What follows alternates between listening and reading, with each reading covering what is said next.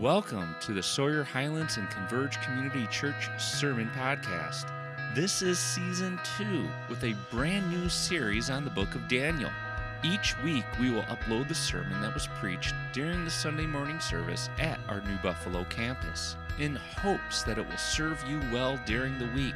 So sit back, relax, and may you be encouraged by the great hope you have in Jesus Christ as you listen to the preaching of God's Word.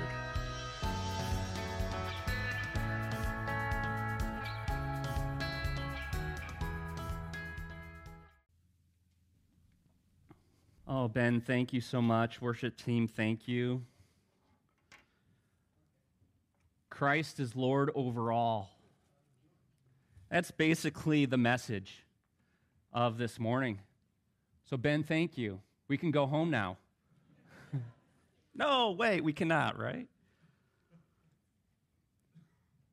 But I, I pray that we see this um, this morning as we work through this passage. I pray that the Lord would speak to us that it wouldn't just be words that we sing on a Sunday morning, but that we would, we would know it and believe it throughout our days.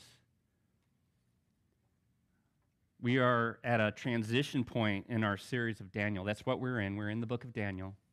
We're in Daniel chapter 6. And this actually concludes the portion, this, this narrative portion of Daniel.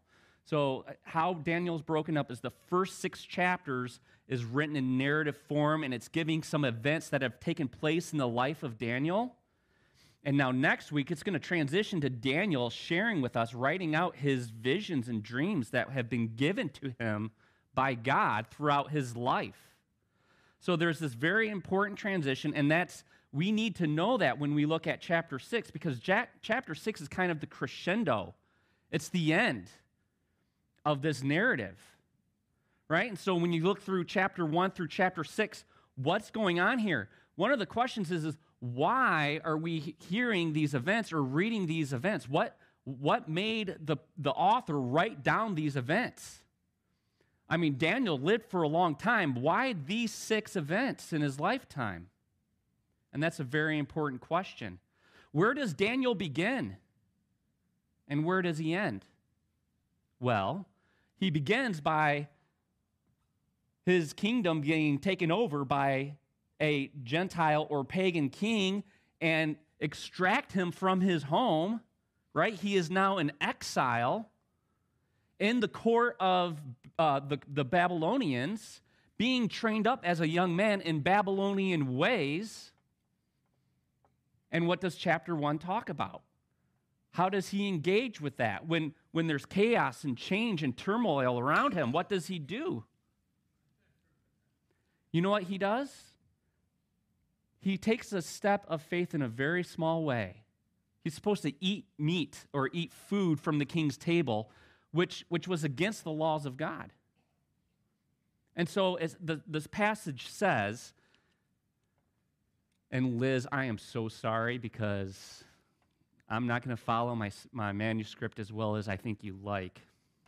So I already apologize. But, anyways, it says that he was determined to follow the Lord. He was determined not to eat from that table. And so he goes to the chief that's over him and he engages with him and he says, Hey, let's make a deal. Let's make a deal. Just give us vegetables for a while and you know the rest of the story. Give him vegetables. They look far more healthier than the other ones for the other young men who are eating from the table. And so they see the difference. They see that Daniel was right. So they change everybody's diet to vegetables, fruits and vegetables. Young children, how would you like that change in your diet? yeah, right. Yeah, right. Whatever. All right. And so we, we see that Daniel, from the very beginning, is determined to keep his trust and his faith in the Lord and the ways of the Lord. And then throughout the rest of these events, this is what you're seeing. Through all these changes, whether it was Daniel or his friends who put their faith in, in God and in the Lord, remaining faithful to the king who rules over all. And so here's that mantra, right? as kingdoms rise and fall, as kings come and go, when there is uncertainty and instability in everyday life, remain faithful to the king who rules over all. And that's what we see continually through chapters 1 through 6. We're going to see it this morning as we read this together. So let me read this to you. It's going to be on the screen. Daniel chapter 6. Daniel chapter 6. I'll read it if you can follow along. Daniel 6, verse 1. It pleased Darius to set over the kingdom 120 satraps to be throughout the whole kingdom, and over them three high officials. So these are governors over different areas of this vast kingdom with three overseers over them, of whom Daniel was one, to whom these satraps should give an account, so that the king might suffer no loss. Then this Daniel became distinguished above all the other high officials and satraps because an excellent spirit was in him. And the king planned to set him over the whole kingdom. Then the high officials and the satraps sought to find a ground for complaint against Daniel with regard to the kingdom, but they could not they could find no ground for complaint or any fault because he was faithful and no error or fault was found in him. Then these men said, We shall not find any ground for complaint against this Daniel unless we find it in connection with the law of his God.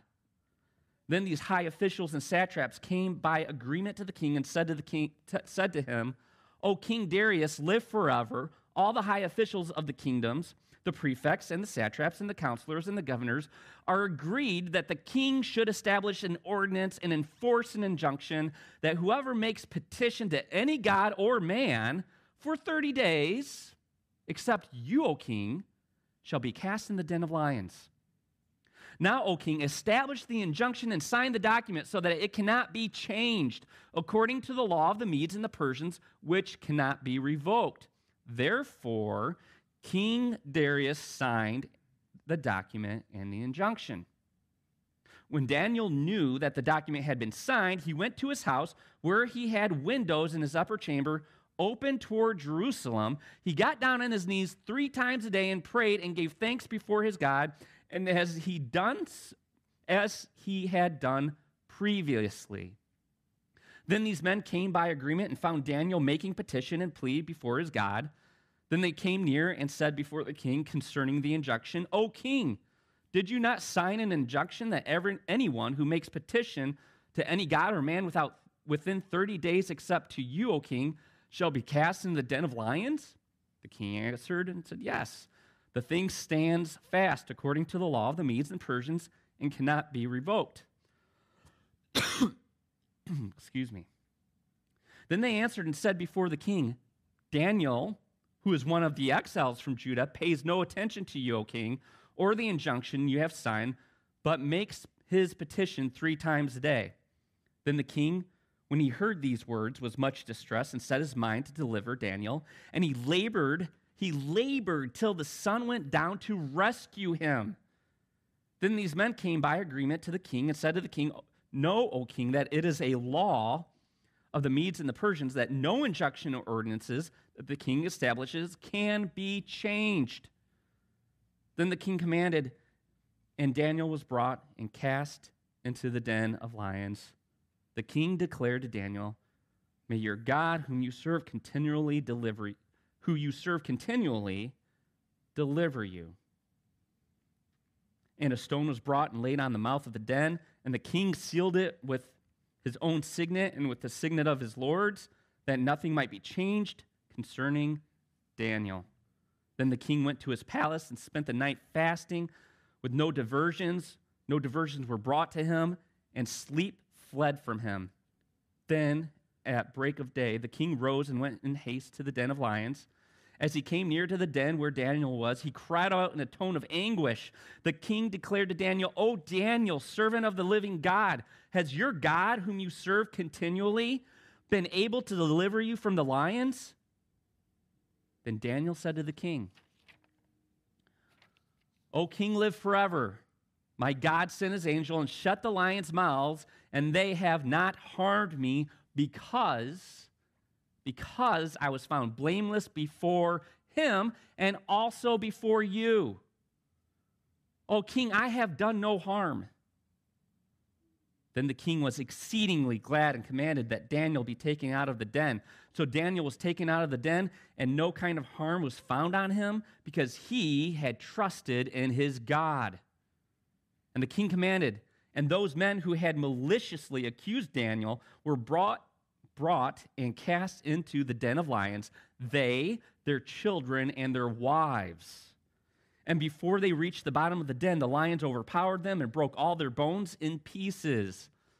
Then King Darius wrote to all the peoples, nations, and languages that dwell in all the earth Peace be multiplied to you. I make a decree that in all my royal dominion, people are to tremble and fear before the God of Daniel.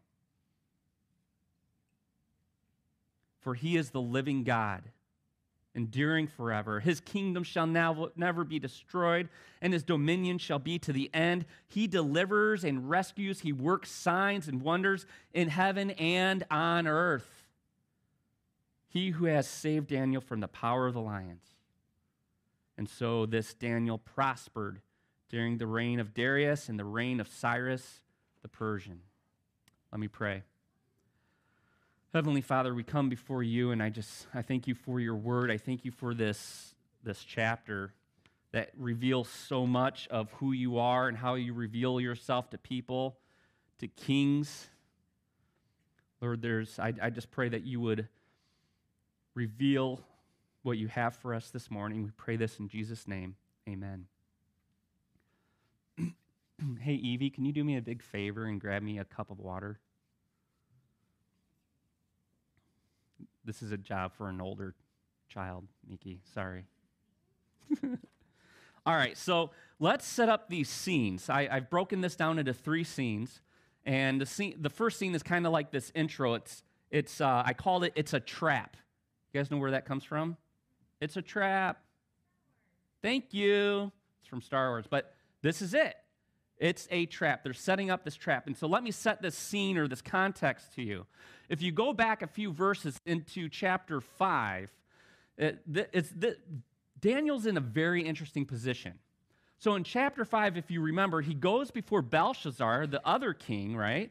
Belshazzar has this problem, and uh, he brings Daniel before him, and he says, Listen, if you can interpret this, this, uh, this sign that was given to me, if you can interpret it, I will put ro- purple robes on you, I'll give you a medallion, and you get a job change. Thank you. That's it. That's all I get a half a cup. It's okay. All right.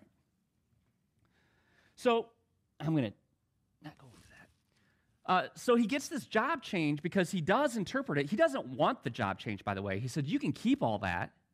I don't want it. I will interpret it for you, but I don't want it. Well, he interprets this vision or this sign, um, this message for Belshazzar. And so Belshazzar's, you know, honoring his word, and he promotes Daniel to be the third over the whole kingdom. Now, you got to remember, Daniel before that, you know what he was over? You know what he was in charge of? The magicians. He was the chief of magicians, enchanters, Chaldeans, and astrologers. So he was like in the realm of uh, acad- um, academia. Okay, he was a scholar. He was the scholar of scholars. That's what he did. He sat behind a desk, he read a lot of books and wrote a lot of things, right? And said a lot of cool stuff. But now he is in government. He's managing people. And he's got power and authority over these realms and over these people that have power over these provinces. So there's this job change. But here's the thing in this job change, you know how long he had it for? Very short amount of time because that very night, this is when Darius comes in with his army and he takes over the palace of Belshazzar and kills him. So imagine this, right? Um, you're in there, you're being honored, you're being raised up into this high authority, and all of a sudden, boom, the one that put you in authority, the king, is dead. That, re- that medallion is like a target on Daniel, isn't it? When the king comes in and goes, hey, listen, we need a wipe house, right? We need a clean house. Those of you who have power, You're intimidating to me, man. I'm the new man on the block. I need a clean house. Daniel, what's going to happen to Daniel? Right? So think about this in our day. If you're in a company, right, and uh, you get promoted, whether it's the, the man over you or if it's even the owner promotes you, and then all of a sudden the next day he sells the company to another company. You're like, uh, now what's going to happen to me? Right? You could get fired. Hopefully, you don't get killed. Daniel could get killed over this. What's going to happen to Daniel? Here's the thing, though. We see two things, two characteristics of Daniel throughout this whole book. We see one, that he is faithful to his Lord, and also that he's very wise. Kind of go hand in hand. But wisdom. The man walked in wisdom. And if you go back to the Proverbs in our series on the Proverbs, it, it constantly talked about when, when you walk in wisdom, you will be blessed and honored. Not just in the next world, not in, the, in heaven and in the new earth, but you will be blessed and honored even in this world. And this is exactly what we see with Daniel. He remained faithful and he was wise, and people around him saw it.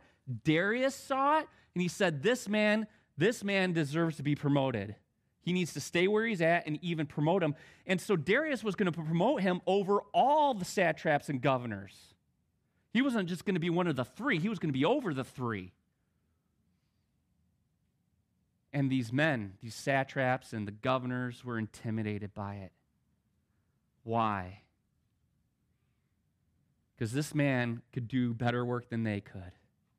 And he was going to be promoted and be over them. And that, that was a threat to their power. And it was a threat. Where's Fred? Fred and Sharon, during Sunday school class, brought this up. It was a threat to their supremacy. So they want to set this trap. Daniel chapter 6, verse 4. says this the administrators and the satraps tried to find grounds for charges against Daniel in his conduct of government affairs. This is in the NIV, by the way, because I, I think it explains it a little bit better. But look at what I underline there.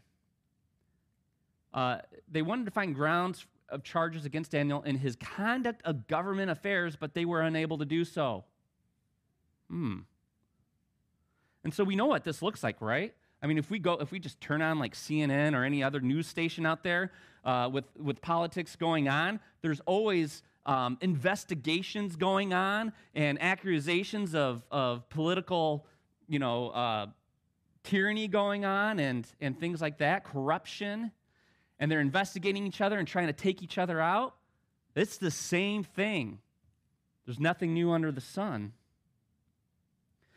We know that this look so we know what it looks like today and we hear we hear about these things but here's here's what's interesting. Look at that. They could not find um, it goes on to say that they cannot find anything to find fault in him. Nothing. Investigate this man and they cannot find fault in these things so did they just find the only honest politician in human history There is a God, is there not? so, what are they going to do? What are they going to do? Daniel chapter 6, verse 5. Then these men said, We shall not find any ground for complaint against this Daniel unless we find it in connection with the law of God. I skipped a whole bunch there, Liz, so if you want to find it, Daniel chapter 6, verse 5. We shall not find any ground of complaint against this Daniel unless we find it in connection with the law of his God. So, this is the formula for persecution, isn't it? You take a faithful follower of God and you add a conflict between the laws of the world and the laws of God. That's what's taking place here. You see, they couldn't find anything. And here's the thing um, it's in our text. It talks about Daniel, the reason why is because Daniel was faithful. And when we use we see that word faithful, we often align it to faithful to God. But in the context here, it's not that God, that Daniel was faithful to God, he was faithful to the king. That's why they couldn't find any fault in him. So he's faithful to the king and he's faithful to God. So what did they I mean, they're pretty smart. They go, "Okay, we got to make this in conflict. We not we need to create a law will that will make uh, the, the, world, the worldly law in conflict with the godly laws. And that's exactly what they do. They go to Darius and they set up this, this uh, injunction or this decree that is um, against the law of God.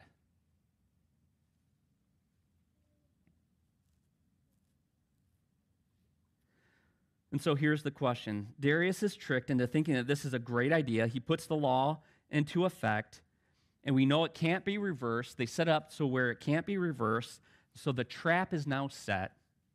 There are two laws that are now in conflict the law of Darius the king and the law of God. And that, and here's the question How is Daniel going to respond? Right? When this, when this, is, when this trap is set, how is Daniel going to respond to it? And this comes to the second scene then. So that was scene one, the, set, the trap is set. Scene two, Daniel's response by faith. And that's basically what he does. Look at this uh, Daniel chapter 6, verse 10.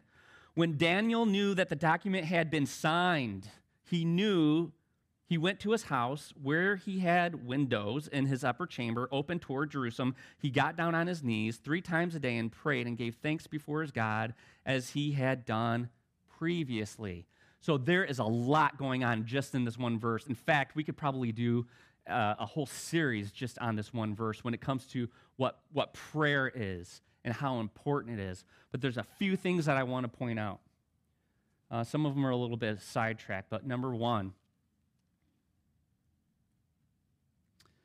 notice that Daniel, before he got down on his knees and prayed, it says that he knew that the document had been signed. Daniel knew of the document. What was in that document? Well, it's already spelled out for us earlier of what this decree is, right? Okay, so you're to worship, um, or not worship, but make petition to no one, no God or man, only to the king. But it, there's a time limit 30 days. That was in the document too. And what if you don't in the lion's den? That was also, I think, in the document. So Daniel knew of this document. When he knew it was signed, what did he do?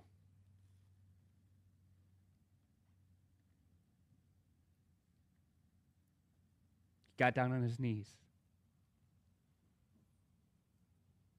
But here's something that's, that's, that's pretty wild. This isn't new for Daniel. This isn't something where he heard this edict and the thing was signing. He said, No, I'm going to show you that's not right. I'm going to rebel. And this is how I'm going to do it. Notice what it says at the end. God, um, if I can find it again. He got down on his knees, he prayed and gave thanks before his God as he had done previously. This was a normal routine and rhythm in Daniel's life throughout in his day morning, afternoon, evening. And you know, as I think about that, because this could just be some religious practice, right? It could just be a routine. I don't I don't think that it was just a routine. Because what is prayer? Prayer is engaging with your heavenly King, your heavenly Father. It's a way of spending time with Him, communing with Him. Friends, we need that. It's not that we just want it, we need it. This is an intimate time between Daniel and his God. And you would think that would be easy. Ah, I can just give it up for 30 days, right? It would be so easy for Daniel to compromise. I think this tells us what this time meant for Daniel. This was about his life, this was about his eternal soul and connecting with his God. And so, how does he respond when he reads the consequences? He gets on his knees like he's always done and he prays. So, let me ask you this. Well, let me give you. Let, let me give you an example of how I am because I'm not like Daniel. so I'm, I'm one of those guys that uh, if there is a rule or a law, even like padlocks, you know, like padlocks are when things are locked. What comes out of me is, huh, I wonder how I can get around that without a key, right? How can I get around this? How can I push back? I notice that in me quite often. And so when, when there are laws or rules, my temptation is to think of ways to respond in pushing back. You know what that's called? sinfulness, sin, rebelliousness. That's what sin is. It's a rebellious nature towards God, and it comes out of us in various ways, even in our everyday life. That's not Daniel. Uh, man, Sharon, Sharon, man, I can't remember how you how you said it. You want to yell it out when it's it's like main, maintaining, managing what he's always done. You guys got to come to Sunday school class. Yeah. Yeah, it's staying on the same track. Stick to the program. That's what Daniel did. He stuck to the program. Okay, time out. I'm okay. Sunday school class. This is a promo time. I'm going to step on some toes. I'm going to encourage you because Sunday school class is not just for you. It's for the people around you. It's actually for me. I was blessed by those who were in that Sunday school class and what they shared about this passage. And actually, through it, because I'm the one up here communicating, hopefully you are blessed by it. Because I'm not preaching from my notes a little, but they ministered to me. They were teaching me. And you guys get to hear it. So let me encourage you. We can learn from you as well. We can learn from each other. Come to Sunday school class, 10 a.m. All right. Back, back, okay. Back on track. Here's the question though. When it comes to prayer and this being a daily routine, here's the question for us. If there was an edict today that said that you were not allowed to pray to God, would that disrupt the normal routine of your life and of your day? Would you be missing a very important part of your day? How important is prayer in your life? For Daniel, it meant everything. He wouldn't compromise, even if it meant his life. My question is to us do we see prayer in the same way? All right. That was scene two. And through this, da- Daniel was expressing faithfulness, wasn't he? We talked about this, Diane. We talked about this this morning as well. I'm serious. I was, t- I learned so much this morning, and and it came to fruition when Diane and I were having this conversation. What she was sharing about because she says, "There is no way I'm walking into that lion's den," And I responded back, Diane, you didn't have to. They're throwing you in. you don't have a choice.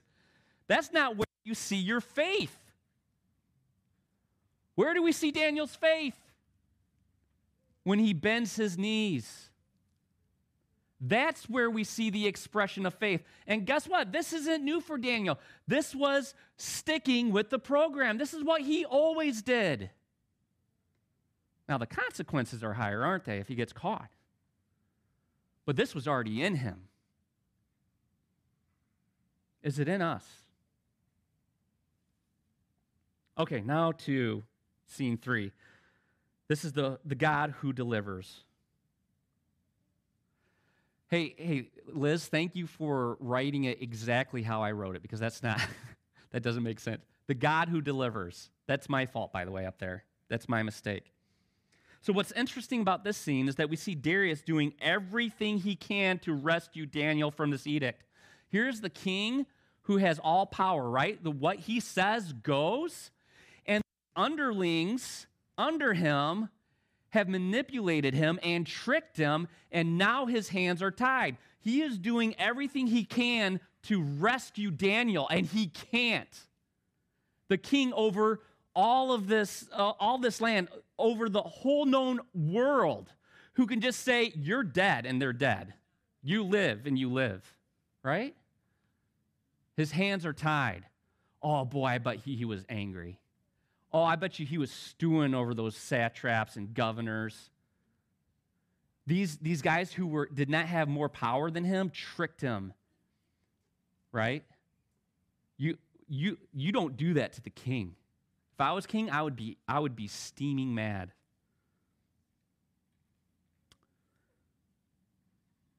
So he was confined to the laws of his own kingdom. And the only one now who can intercede and deliver is the Lord over all, King of kings and Lord of lords. This earthly king, his hands are tied. Guess what? You're not going to tie the hands of God. You're not going to trick God. You're not going to manipulate God. You can't set a trap for God. Uh uh-uh. uh He rules over all. And so he's, you know, he's concerned. He's anxious. He can't sleep. The very next day, he comes early in the morning he runs to the lion's den. And this is what he says. This is Daniel 6, 20 through 22. The king declared to, Daniel, O Daniel, servant of the living God, has your God, whom you serve continually. We know that. D- Darius knows that. Has he been able to deliver you from the lions? Then Daniel said to the king, O king, live forever. My God sent his angel and shut the lion's mouth or shut the lions' mouths, and they have not harmed me. So here's the question. This is really important. Why did God um, why did God deliver Daniel? Why did he rescue Daniel? Daniel answers this question for us. And he answers it in two ways. And I found this. This, this one kind of smacked me upside the head. Daniel gives two reasons for why God rescued him. This is verse 22.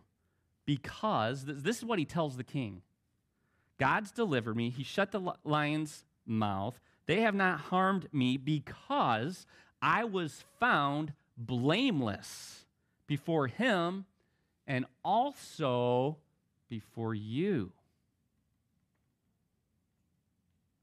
Did I break your law? Yeah. But I was found blameless before God, but I'm also blameless before you. Why? See, here's the thing before that law was put in place, Daniel was faithful to the king. Daniel was faithful to the king in such a way that Darius put complete trust in him and wanted him over his whole kingdom. Daniel remained faithful to both God and king. And it was only, only in this time when this edict comes in that's in direct conflict with the law of God. Did Daniel rebel? Did he rise up and, and bring a force with him? Rise up troops to fight against Darius? Did he rebel against him? No. He, he, he, he maintained his daily, normal worshipful, faithful life to God. And he says, Let the chips fall where they may. You see, he was still, he was still loyal, loyal to the king. But he, he needed to be faithful to God. And so that's why he can make this statement I am blameless before my God and also to you, king. And I think Darius understood it. That is, I think that is powerful. I think that's powerful for us today when there's craziness happening today and we have a lot of authorities over us, and they switch, and sometimes we agree with them, and there's many times we don't, and we get all flustered and angry. And if you're like me, the one that wants to rebel,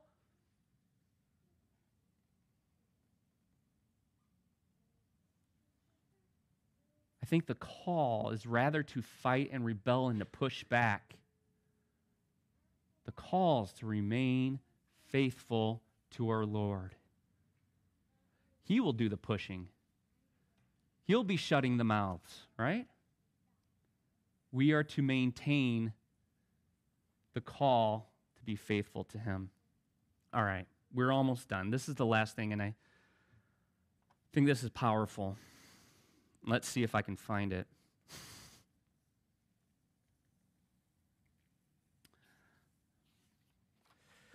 That oh, because that was the first that was the first reason why uh, God delivers him, right? The first way, uh, the first reason why God shut the mouths of the lion because he was seen blameless before God and the king. But he also gives a second one, and I think this is really interesting because one one reason he gives directly to the king.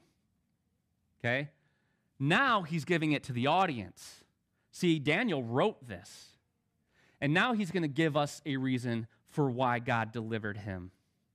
And he's giving it to us. Why does he give one message to the king and one message to us? One reason to the king and one reason to us. I think there's something there. He wants us to get something, he wants us to learn something from this event. Let me, hopefully, I can find it. Daniel chapter 6, verse 23. So Daniel was taken up out of the den, and no harm was found in him, because why? Why was there no harm? Because he had trusted in his God. He had trusted in his God. All right, so let's take a step back for a moment because what does that mean to trust in God? That's, that's a pretty broad and general statement. And sometimes we need to figure out wait a minute, what does it exactly mean to trust in God? Did, did Daniel trust that God would save him from the lion's den? Maybe. You know, this kind of thing happened before. You know that Daniel wrote about this before, about his friends, Shadrach, Meshach, and Abednego, when they refused to bow down to an image. What happened to them? Hey, if you don't bow down, you're going to be thrown in the furnace. How did they respond? Well, this is in chapter 3, verses 17 through 18.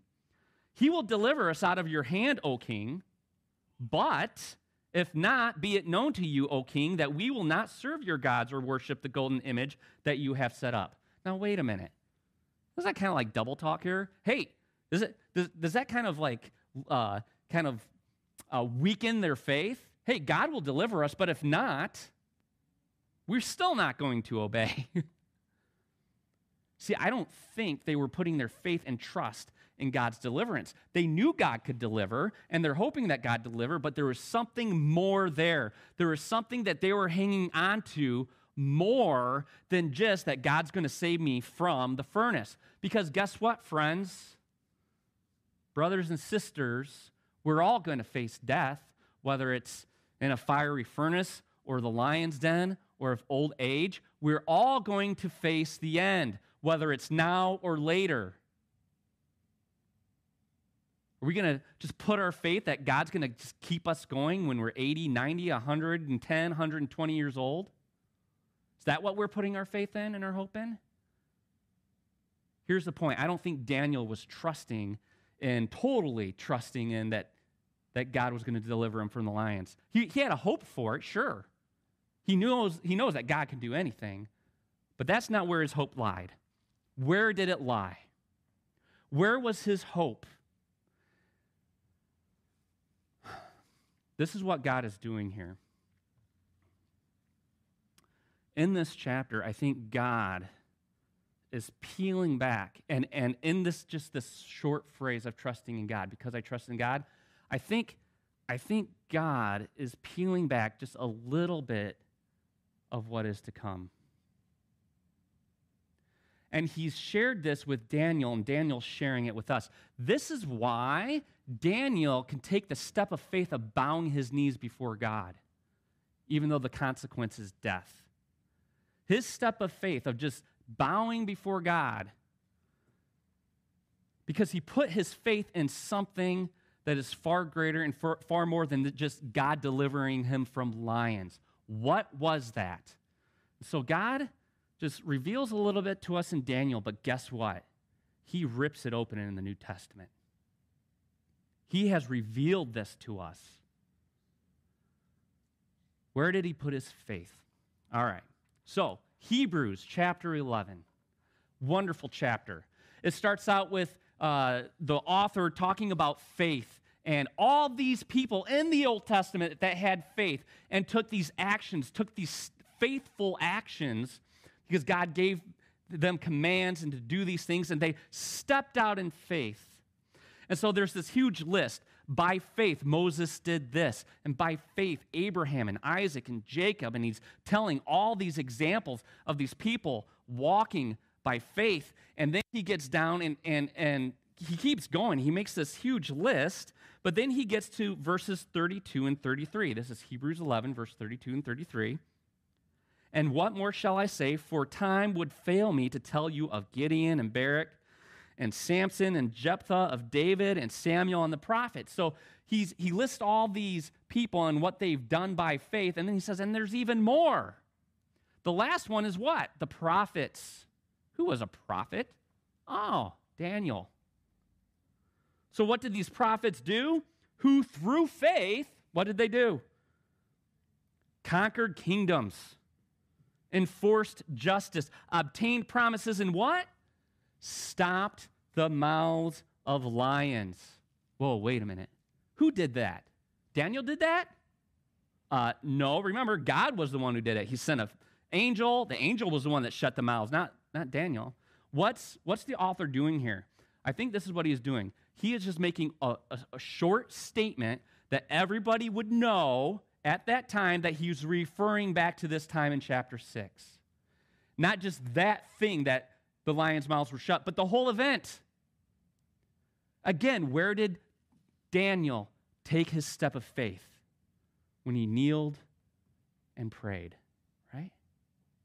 By faith, he kneeled before his God and prayed and willing to suffer the consequences for it. All right, we're almost there. By faith these men did these things. What did they put their faith in? That's still the question. In the Old Testament, all of them, what did they put their faith in? Ah, Hebrews, the author of Hebrews actually reveals this to us right smack dab in chapter 11. So he gives all these by faith, these men did these things, and then right smack dab in the middle, he gives the reason why, and then he gives this other list of those by faith. Hebrews chapter 11, verses 13 through 16. Listen carefully, this is huge. These, these men by faith that he's listing off, these all died in faith. Hallelujah. Amen. They all died in faith, not having received the things promised, but having seen them and greeted them from afar and having acknowledged that they were strangers and exiles on the earth, for people who speak thus, these, these men that speak thus, make it clear that they are seeking a homeland. If they had been thinking of that land from which they had gone out, they would have had the opportunity to return. So let me pause right there. Daniel, exile from Jerusalem, would pray pointing towards Jerusalem. His hope was not someday to get back to Jerusalem. That is not where his faith was. That is not where his faith was. He wanted a home. He wanted a home that was secure and stable and that would not end, and he knew it was not Jerusalem. It was taken away from him. Where did he put his hope? Let's keep reading. Verse 16. But as it is, they desire a better country, that is, a heavenly one. A heavenly one. Therefore, God is not ashamed to be called their God, for he has prepared for them a city. Not an earthly city, not a temporal city, but an eternal one. and he establishes it through his son, Jesus Christ, the one true king. He did it by dying on the cross, sacri- sacrificing himself that we may be made righteous, and through that righteousness be citizens of the one eternal king and kingdom. That was their hope. God, throughout the Old Testament, reveals just a little bit to them, a little bit of the promise that they may hold on to hope, so that when there's trials and turmoil and threat of death, they can hold on to faith in that promise.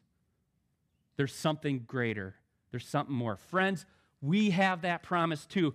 And far more has been revealed to us. We know far more of what that looks like than Daniel did in his day. Do we have faith? Do we trust? And do we hope in that? Not in the kingdoms of this world, not in the governments of this world to save us. Guys, we're, we're facing some pretty crazy times, are we not?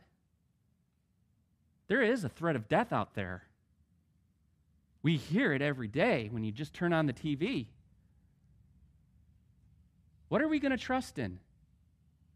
What are we going to put our faith in? What are we going to put our hope in? With that, let's pray. Heavenly Father, we give you thanks for this time. We thank you for your word. We pray, Lord, that you would continue to challenge us to, to reveal the scriptures and the truth and the promises. Not that we just know it intellectually, we know this, these ideas and we can point them out in the scripture, but that we would, like Daniel, really know it. That we would respond by faith. Lord, may that be the work you do in us through the Holy Spirit. We pray this in Jesus' name. Amen.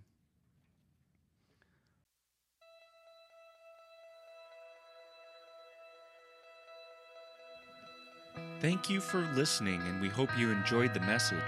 If you'd like more information about Sawyer Highlands Church and Converge Community Church and the service times for both campuses, please visit our website at www.sawyerhighlands.org. Until next time, may the God of hope fill you with all joy and peace in believing, so that by the power of the Holy Spirit you may abound in hope.